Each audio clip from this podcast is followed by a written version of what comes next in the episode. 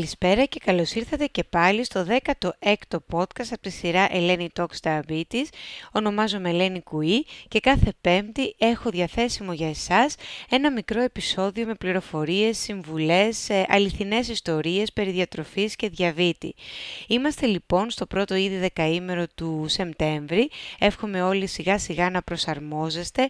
Στο προηγούμενο επεισόδιο μιλήσαμε για τα νέα ξεκινήματα, για τους φοιτητές, τα πρωτάκια, τις νέες δουλειές και δραστηριότητες που θα ξεκινάει ο καθένας μας, το πώς αυτά τα νέα ξεκινήματα θα θέλουν να μας αγχώσουν, να μας αλλάξουν την ψυχολογία και τη διάθεση και πώς η διατροφή θα μπορούσε να συμβάλλει στο να έχουμε μια καλύτερη διάθεση ψυχολογία και καλύτερες πιο ομαλές τιμές ζαχάρου. Πάμε λοιπόν να μιλήσουμε σήμερα για την επιστροφή στα θρανία. Ο Σεπτέμβρης πάντα σηματοδοτεί την έναρξη της ακαδημαϊκής ή σχολικής χρονιάς και εγώ θα σας πω ότι ποτέ δεν σταμάτησα να θεωρώ τη χρονιά ε, Σεπτέμβρη με Ιούλιο, ιδίως εφόσον συνέχισα να ασχολούμαι με παιδιατρικά θέματα. Πάμε λοιπόν να δούμε τι αλλάζει από τη Δευτέρα 14 Ενάτου που θα ξαναχτυπήσει το κουδούνι. Πρώτον και κυριότερον τα ωράρια γευμάτων. Δεύτερον, τα επίπεδα και το είδος δραστηριότητας που το κάθε παιδί ή ο έφηβος θα πρέπει να εξυπηρετήσει μέσα στην ημέρα του. Κάποιοι από τους μικρούς μας φίλους θα αλλάξουν τάξη, άρα δηλαδή μεγάλωσαν σε ηλικία και οι ανάγκες τους σε ινσουλίνη και φαγητό άλλαξαν και μεγάλωσαν μαζί τους. Θα έχουμε να δουλέψουμε, να ασχοληθούμε, να προβληματιστούμε για το μενού του σχολείου, εάν πρόκειται για σχολικό περιβάλλον που διαθέτει ε, εστιατόριο ή καντίνα και φυσικά αλλάζει η ψυχολογία. Σταματάμε επισήμως ε, να είμαστε σε διακοπές, να μπορούμε να είμαστε πιο χαλαροί με τα προγράμματά μας.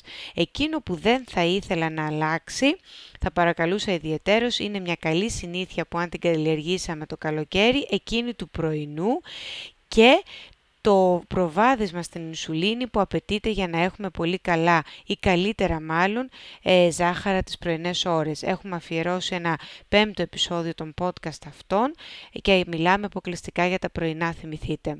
Λοιπόν, τα κλασικά ωράρια του σχολείου είναι το 8 με 2 το μεσημέρι, εκτός και έχω κάποιο μικρό, ο οποίος μένει ολοήμερο και κουβαλάει μαζί το γεύμα του από το σπίτι ή πρόκειται για κάποια ιδιωτικά σχολεία, τα οποία σαφώς με βάση τις δραστηριότητές τους, τα παιδιά θα τελειώσουν πολύ πιο αργά, γύρω στις 3, 4 ή και 5 μερικές φορές. Τις περισσότερες φορές έχω ένα παιδί το οποίο ξύπνησε το πρωί, έχει φάει το πρωινό στο σπίτι με τις ανάλογες μονάδες ινσουλίνης. Θυμίζω και πάλι ότι οι ανάγκες ινσουλίνη είναι αυξημένες τις πρωινές ώρες λόγω αυτής της αντίστασης και των πρωινών ορμονών, άρα και οι αναλογίες για τους υδατάνθρακες του πρωινού, δηλαδή μια αναλογία 1 προς 5, ενώ ας πούμε το υπόλοιπο της ημέρας θα μπορούσε να καλυφθεί με μια αναλογία 1 προς 10 ή 1 προς 12. Τώρα, η επόμενη σκέψη που πρέπει να κάνω είναι πότε θα ξαναφάει αυτό το παιδί στο σχολείο, πόσο θα είναι σε αξία το σνακ και τι θα κάνω από όψη εξτραγευματικών μονάδων για να καλύψω ή όχι τα σνακ αυτά.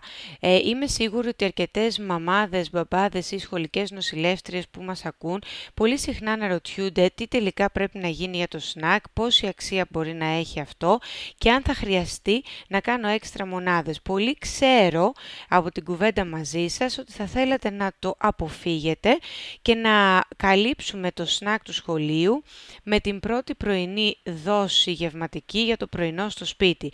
Πάμε λοιπόν να δούμε, δεδομένου ότι έχουμε ξεκινήσει με ένα μπόλους ή δόση με το πρωινό στο σπίτι, θυμίζω ότι αυτό έχει συνήθως ένα προφίλ δράσης περίπου στις 3 ώρες. Άρα, ιδανικά το σνακ του σχολείου, πέρα του τριώρου, θα απαιτήσει μια νέα δόση, ανάλογα πάντα με τις προσωπικές ανάγκες του παιδιού.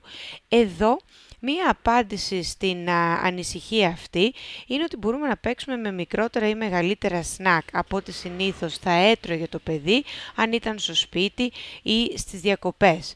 Μπορούμε και οφείλουμε να έχουμε μία ευελιξία στην ποσότητα και την ώρα των σνακ μόνο όταν μιλάμε για χρήση αντλιών ή πολλαπλών σχημάτων ενέσεων, κρίση υπερταχείας ινσουλίνης. Το ίδιο το παιδί βέβαια θα πρέπει και μπορεί όταν μπορεί να συμμετέχει στις αποφάσεις αυτές. Να έχουμε δηλαδή ένα διάλογο με το παιδί και να διαβάσουμε τελικά στις πρώτες εκεί εβδομάδες του σχολείου πόσο πεινάει, πότε είναι μεγαλύτερη του πείνα και ανάγκη για τα ανάλογα σνακ.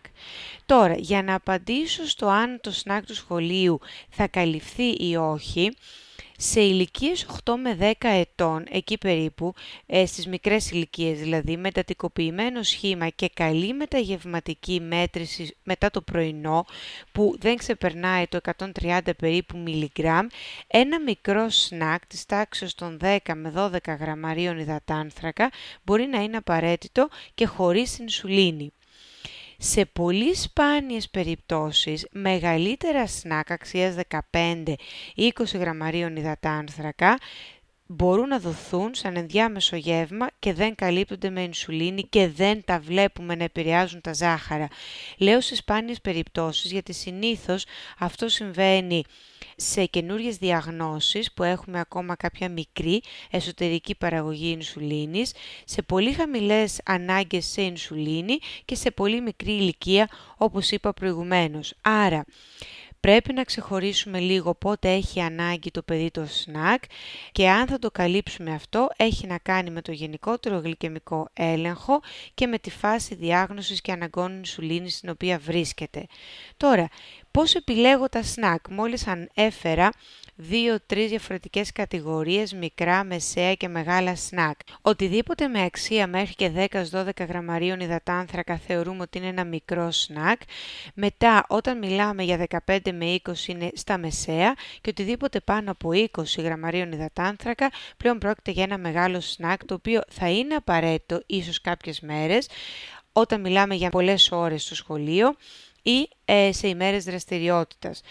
Κρασνάκ για παράδειγμα θα θεωρούσαμε το ένα φρούτο, δύο κριτσίνια ή κρακεράκια με τυρί, τρεις με τέσσερις ριζογκοφρέτες με ταχίνι, κακάο ή και τυρί πάλι για αυτούς που προτιμούν το αλμυρό, ένα μικρό σταφιδόψωμο με βάρος 30 έως 40 γραμμάρια, μία μπάρα δημητριακών που εδώ θα παρακαλούσα για να μπορούμε να ελέγξουμε λίγο το φορτίο της ζάχαρης, οι μπάρες δημητριακών να μην ξεπερνούν τους 12 με 15 γραμμάριων υδατάνθρακα, ίσως ένα γιαούρτι και μισό φρούτο, 30 με 40 γραμμάρια ανάμυτη ξηρή καρπή και αποξηραμένα φρούτα και για όσους επιθυμούν ποικιλία ομών λαχανικών και λίγο τυράκι. Αυτά είναι μικρά σνακ τα οποία μπορούν να ε, καταναλωθούν στο σχολείο και ίσως για κάποιους που μας ακούνε χωρίς ε, έξτρα μονάδες ινσουλίνης.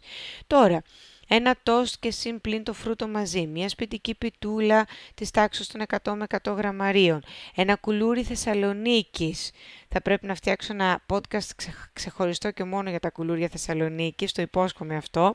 Μία αραβική πίτα με τυρί γαλοπούλα, δύο φρούτα μαζί ή μπάρα ή ένα μικρό παστελάκι και φρούτο, τότε αγγίζουμε την μεσαία και προς τη μεγάλη κατηγορία σε περιεκτικότητα υδατανθράκων και πάλι σίγουρα αυτά είναι σνακ τα οποία θα πρέπει να καλυφθούν με έξτρα μονάδες ινσουλίνης.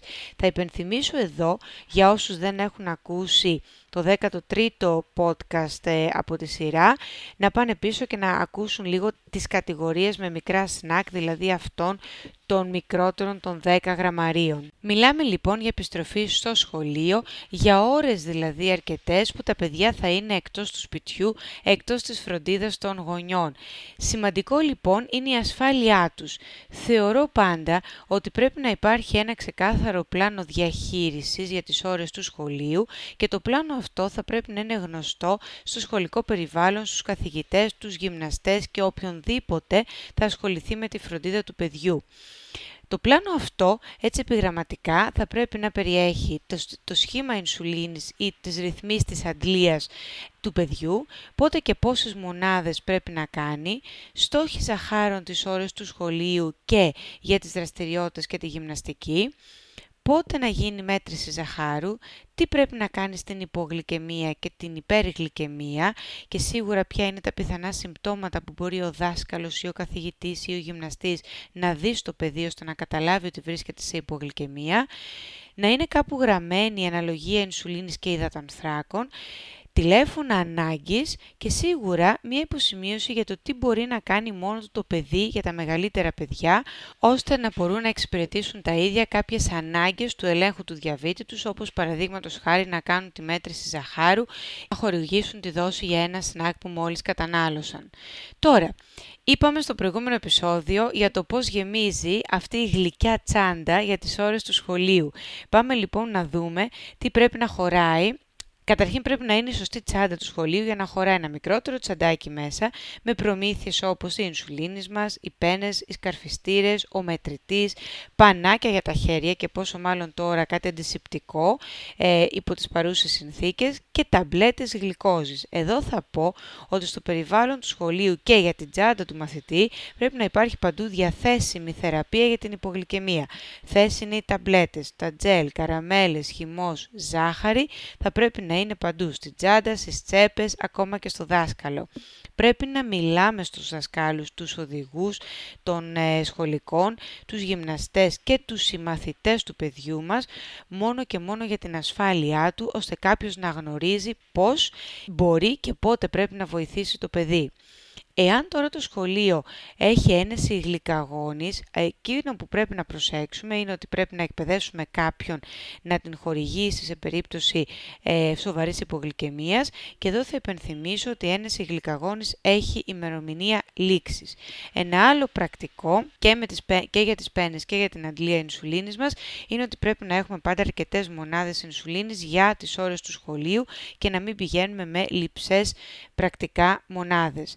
Τέλος, θα πω ότι μπορεί να σκεφτούμε για τους χρήστες της αντλίας πού θα τοποθετήσουμε τον καθετήρα μας, γιατί ίσως τα ρούχα μας, η δραστηριότητά μας αλλάζει τώρα στο σχολείο και επηρεάζει τη θέση του καθετήρα. Και ένα τελευταίο, αλλά θα το ξαναπούμε αυτό όσο περνάει ο καιρός, προσοχή όταν θα αλλάξει η ώρα στα ρολόγια μας, αλλάζουν πάντα και οι ρυθμίσεις ώρας στις αντλίες ινσουλίνης. Αυτά λοιπόν ήταν κάποια μικρά πρακτικά tips, σκέψεις και συμβουλές ώστε να ξεκινήσει από εβδομάδα η σχολική χρονιά λίγο καλύτερα προετοιμασμένη και με μικρότερες ανησυχίες.